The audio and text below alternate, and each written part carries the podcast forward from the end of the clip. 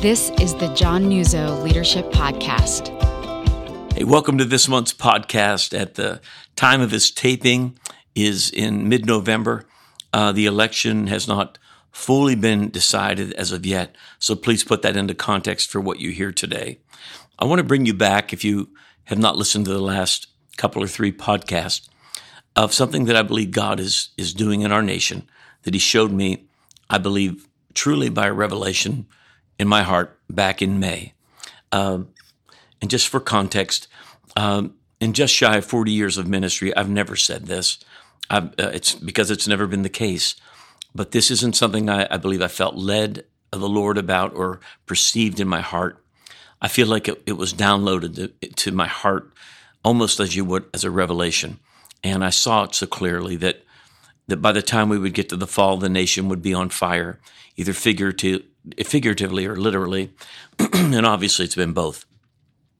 But right alongside that, the more important aspect of that is that the, that a move and a breath of the Holy Spirit would begin to run in conjunction with it, and the all-consuming fire of our God would be more than enough to deliver those that are trapped in the other fire. Not so much just to to make the lives of Christians better, or to to remove even the uh, immensity of persecution that I believe will be coming upon the American church. But more importantly, positioning us to reach people who are far from God, people who oppose God and even oppose as a result themselves. I want to take you to a scripture in the book of Acts that really shows you the state of our nation. But the title of today is this Rage, the counterfeit of the spirit of faith. Rage, the counterfeit of the spirit of faith. And I want to set the table for this because this aspect of what's going on in the hearts of Christians right now is going to remove us from the ability to yield to God fully and what He's trying to do to touch and to reach the world through His people. In the book of Acts, the Apostle Paul was in Ephesus. And it, it, those of you listening probably have enough context without me going into great detail. but Paul it, it, started with 12 men and the church exploded in Ephesus. God began to use Paul. Verse 11 of Acts 19 says, And God did extraordinary miracles, miracles through Paul, so that even handkerchiefs or aprons that, that touched him were taken to the sick, and their illnesses were cured, and evil spirits left them. Verse 17 goes on to say, When this became known to the Jews and the Greeks living in Ephesus, they were all seized with fear. And the name of the Lord Jesus was held in high honor. And many of those who believed now came and openly confessed their evil deeds. This is very important in the context. Verse 19 says, A number who had practiced sorcery brought their scrolls together and burned them publicly. When they calculated the value of the scrolls, the total came to 50,000 drachmas, which is a, a, an incredible sum of money. In this way, the word of the Lord spread widely and grew in power. Let's take it down into where the trouble starts to happen. Verse 23. And about that time, there arose a great disturbance about, quote, the way. The silversmith named Demetrius, who made silver shrines of Artemis, brought no little business to the craftsmen, brought a lot of, a lot of coin to them. He called them together along with the workmen in related trades and said, Men, you know we've received a good income from this business. And you see and hear how this fellow Paul is convinced and led astray large numbers of people here in Ephesus and, in, and practically the whole province of Asia. He says that man made gods are no gods at all. There's a danger, not only that our trade will lose its good name, but also that the temple of the great goddess Artemis will be discredited, and the goddess herself, who is worshipped throughout the province of Asia and the world, will be robbed. She'll be robbed of her, her, of her divine majesty. Now, when they heard this, it said they were furious and began shouting. Now, I want you to catch this. I want to bring you into a spirit of rage that is that has literally captured our nation. It's not new. It's not Marxism. It's not communism, socialism, capitalism. It is two kingdoms. It is no different today than it was then. I believe you're about to see an absolute parallel. What happened in that day to what's happening right now. So when they heard this, they were furious and began shouting. and they shouted, Great is Artemis of, of the Ephesians. Soon the whole city was in an uproar. Then the people seized Gaius and Aristarchus, Paul's traveling companions from Macedonia, and rushed as one man into the theater. That's another word for a small riot. Paul wanted to appear before the crowd, but the disciples would not let him. Even some of the officials of the province, friends of Paul, sent him a message begging him not to venture into the theater. Now, why? Because his life would have been at risk. So notice that there's an issue in the culture. There's an issue that is so so so serious it's affecting people's wallets, it's affecting their power base, it's affecting their false gods. And all of a sudden, instead of processing this in any reasonable way, they begin to scream and shout. They find two of Paul's companions. They drag them into the theater. And, and, and I've had the privilege of being in this place uh, literally in, in, when I when I visited Greece and, and it's been excavated and it's pretty remarkable. And here they are, and people are screaming, and they say, Paul, you can't go in there. Verse 32 says this, and wow, what a picture of the culture we live. The whole assembly was in confusion. We could say it this way the whole country was in confusion. Some were shouting one thing, some another. And here's the best line most of the people didn't even know why they were there. And that is so true of the world in which we live. Most people have no concept of why they're even angry. They don't even know why they're in the shouting match. Verse 33 Then the Jews pushed Alexander to the front, and some of the crowd shouted instructions to him. He motioned for silence in order to make a defense before the people. But when they realized he was a Jew, listen to this, they all shouted in unison for about two hours Great is Artemis of the Ephesians. They shouted him down and they wouldn't let him speak. Does it sound familiar what's happening in our culture? So the city clerk quieted the crowd and said, Men of Ephesus, doesn't all the world know that the city of Ephesus is the guardian of the temple of the great Artemis and, and her image which fell from heaven? Therefore, since these facts are undeniable, you, you ought to be quiet and not do anything rash. Now, this person would be more like the mayor of a town. He said, You have brought these men here, though they have neither robbed temples nor blasphemed our goddess. Now, listen to his admonition. If then Demetrius and his fellow craftsmen have a grievance against anybody, the courts are open and there are pro proconsuls. They can press charges there. And if anything further you want to bring up, it must be settled, listen now, in a legal assembly. As it is, we're in danger of being charged with rioting because of today's events. In that case, we'd not be able to even account for this commotion since there's no reason for it. After he had said this, they, they, he dismissed the assembly. He was concerned that they would be charged with rioting under, under Roman rule, and, it, and there would have been a price to pay for that. I want you to see the parallel today. The rule of law versus anarchy is nothing new. We've lived in a nation and again, it's, it's uh, November 16th at the time of this taping, and the election has not officially been decided. That for at least the last four to six months, our nation has fostered anarchy. City after city, where people did not agree or like what was happening, began to riot and burn towns down, burn cities down. Governors of, of states ignored it. Mayors of cities ignored it and even fostered it. You began to hear of, of every type of ridiculous demand from everything of just defund the military to defund the police. And basically, the louder you screamed, the more valid your argument. The more damage you did, the more valid your argument.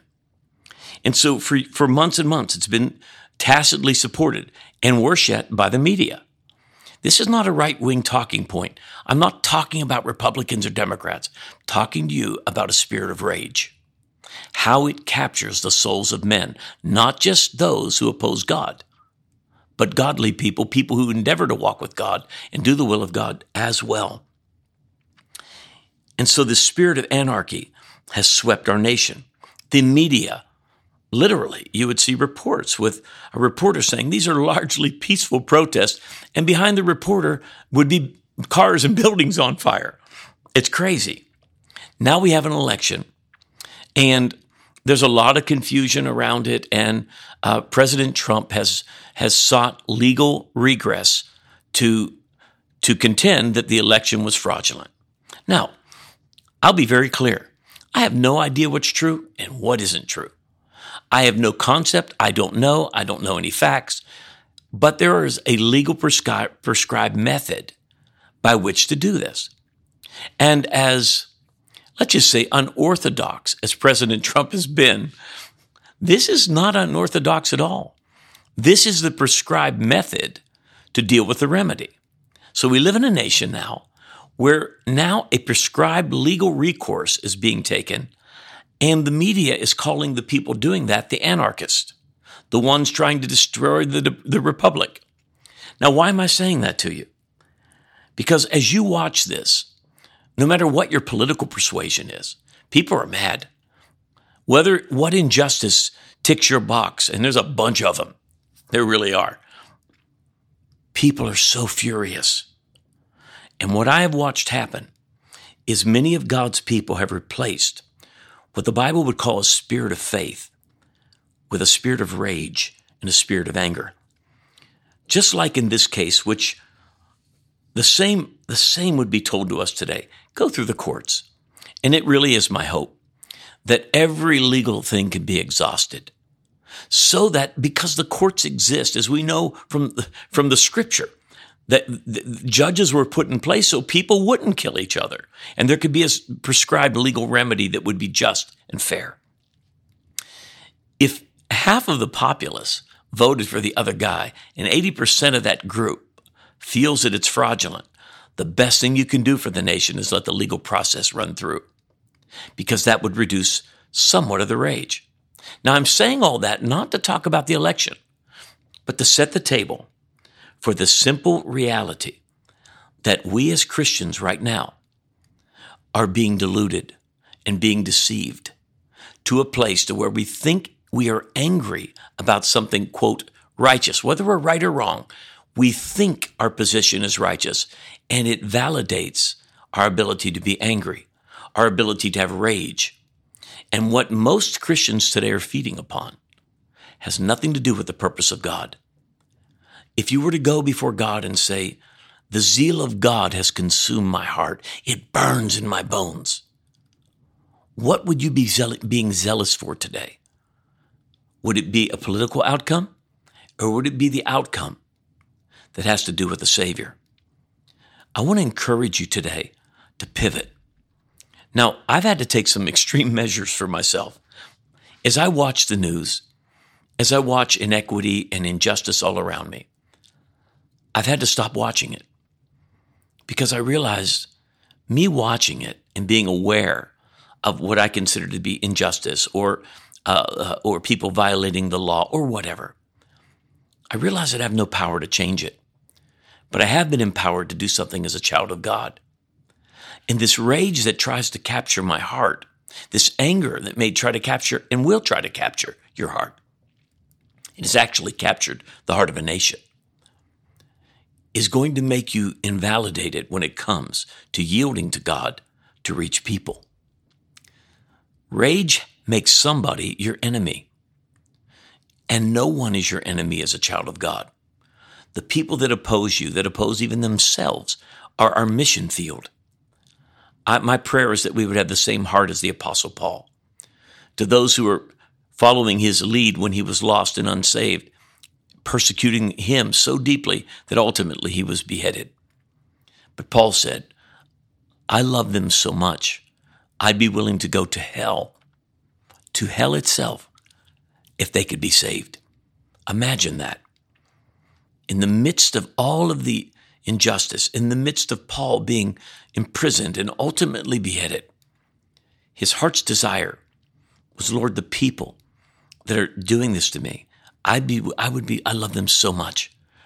My nation, I would, the nation of Israel, I would be willing to go to hell on their behalf.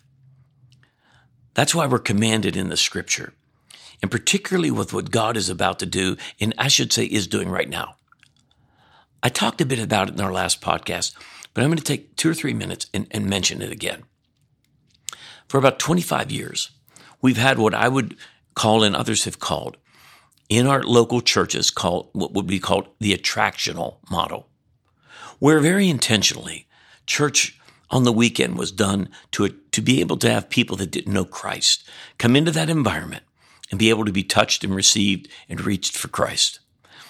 And that, boy, I'll tell you, for over a quarter of a century, churches around the nation have exploded as a result, and God breathed upon it. And many people who, quote, had a a, a deep relationship with the Holy Spirit and even the gifts of the Spirit, fought it and resisted it. They pushed back and said it's a compromise. And most of those people in most of those churches became utterly irrelevant. And I'm going to talk to you about why. And here's the simple reason because the work of the Holy Spirit that is primary, which Jesus said, is to draw all men to the Father by Him by Jesus became secondary to us. And we began to fight for certain aspects of the Holy Spirit's move in the church, while God was breathing to win the lost through a mechanism of getting them in so they could hear the gospel. And during this time when the Holy Spirit has begun to show me what's coming to pass, not just in the nation, but in the church, it's so critically, critically important that we understand that he is now breathing upon the church being moved by the power of God, the gifts of the Holy Spirit, the operations and manifestations of the Holy Spirit found in 1 Corinthians 12. And here's the reason this nation, reason and words will not do it. They have to be touched by the power of God. But who's going to touch them? Not Jesus, not angels, but his body that represents him the head of the church. We are the body of Christ. Remember, the head cannot say to the feet, I don't need you. You are critical. That's why we're told in 1 Corinthians 14 these simple words that we are to pursue love and then desire spiritual gifts.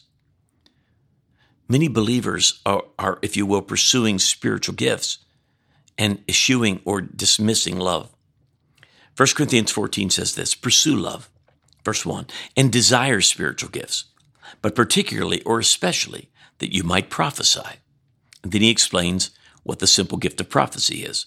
For he who speaks in a tongue is not speaking to, to men, but to God, for no man understands him.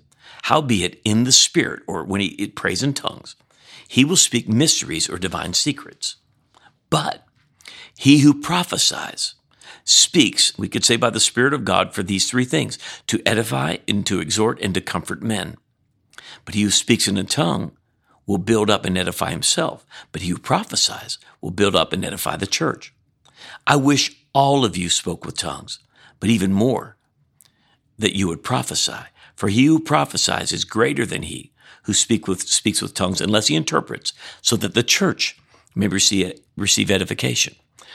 The church at Corinth had taken the work of the Holy Spirit, even the gifts and the operations and manifestations of the Holy Spirit, and they turned them inward. They became something they used for themselves. And what Paul was saying, the only balance to spiritual gifts is that you pursue love. The balance to spiritual gifts is that they draw, draw no attention to you, but they draw attention to Jesus. The Holy Spirit will glorify Jesus, not people. And yet, as long as Christians are captured by a spirit of rage, we can't pursue love. We can't serve the people today that are trapped. Let me give you another part of what God I, I know showed me, and and I, and I know most of you are not going to know me well enough to know that that's something I rarely would ever say this clearly. When I was driving in, into into the church one day, it was so clear what He spoke to my heart. He said, I'm going to go behind the walls of rage in the culture, in, in the political world, in the educational world. The same way I went and rescued Saul of Tarsus and he became a Paul. I'm going to reach behind the walls of rage into people that today oppose themselves, oppose God, and hate everything about God and his people. But they have a heart toward me that you can't see. And the move of my spirit is going to sweep in those places and I'm going to rescue those people. Do you long for those that oppose God and perhaps soon will be opposing us through persecution in ways that we've not seen in America. Will we love them enough to love them like God loves them? Will the zeal of God for lost people consume my soul? Or will rage consume my soul? Regardless of how the election ultimately results, and certainly righteousness in a nation is always better than unrighteousness. That's an assumption. And I'm not suggesting you should stop praying for righteousness in our nation. That's not the point. But here's my question what, what do I really believe is the answer to our land? Is it the church rescuing people from darkness into light? And then there's the other side of the political equation. Yeah, but there's injustice here and there's injustice there. And there's, you need to take up my, my thing of injustice. You need to speak about what I believe this injustice. There are more injustices than we have weekends. Let me tell you about the greatest injustice ever known to humanity. It's when God came and robed himself in flesh. And the sin of the world, my sin and your sin and my sin and punishment and your sin and punishment was poured out on the spotless Son of God, the Lamb of God, on the altar of a cross. And the wrath of God that was due me was poured out on him. That is the greatest injustice known to man. And the only way I magnify that injustice is that when I take the blood spilled from a Savior that he gave his life for. And I create a value for something greater in my life that I give my life for. An election, an issue, it doesn't matter. Doesn't matter whether you're white, whether you're black. Can I promise you this that when you stand before Jesus on that great day when our works are judged, you won't stand before him as a white or a black Christian or a person of color or a person not of color or whatever the right words are today you will stand before him. And the only physicality of, a, of, of any individual in heaven that will be marred throughout eternity is the Lamb slain from the foundations of the earth. For eternity, when I look upon Jesus, I will see the price that he paid for me. I want that price to be paramount in my heart today, and I long for it to be paramount in yours. Pursue love and then desire spiritual gifts. And ultimately, when we yield to God's Spirit in this sovereign move that I believe is upon us now, in the manner in which He's going to do it, I talked about in, in the last podcast. The primary work of this is not to create a, a, a, game for Christians in church or have their own little thing that they do, but it's to draw men and women to Jesus. So finally, as we wind this down, let me quote you 1 Corinthians 14 that Paul was at, admonishing them.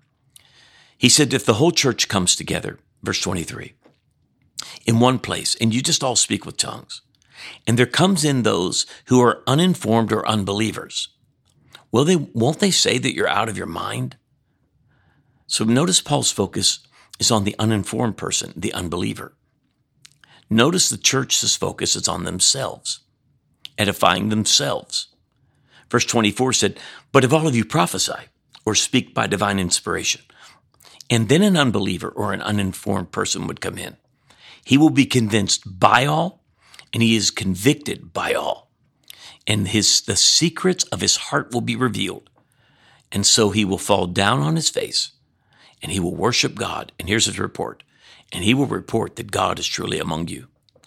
I want you to see that the purpose of what God is about to do and is doing right now by the power of the Holy Spirit is to draw men to him so that when God moves by his presence, that it's a relational movement that touches people that are uninformed and are unbelievers, that they don't need a code to figure it out and that doesn't and they don't think the people doing it or yielding to God are crazy. But the outcome is that God will deal with the intimacies of their heart that no man could know. And then they will fall on their face and worship him. And here's their report. God's in that place. How did Jesus attract crowds? The power fell and the people came. We are about to see the antithesis of what we're living in now of a social distanced world. For those believers who yield fully to the power of God, you're going to see a draw of the lost and the undone. And there are great days ahead of us. And my hope today was to just open some doors for you to pray about and consider because God desperately needs you to, to be used of Him. He desperately needs your heart to be totally captured by Him. I'm grateful you've taken the time to listen to this, and I pray that God expands so much more in your own soul. Let me pray for you. I want to pray for our nation. And I want to pray for God's people. That the spirit of rage, and the, which is the counterfeit of the spirit of faith, that it will be removed from the hearts of God's people as we realize that the, the, the, the wrath of man, the scripture said, does not work the righteousness of God. Let me pray for you. Let your heart agree with this. Father, for every person listening to this, we're living in a world that our hearts can so easily be captured. The sins and the weights of this world can so easily beset us.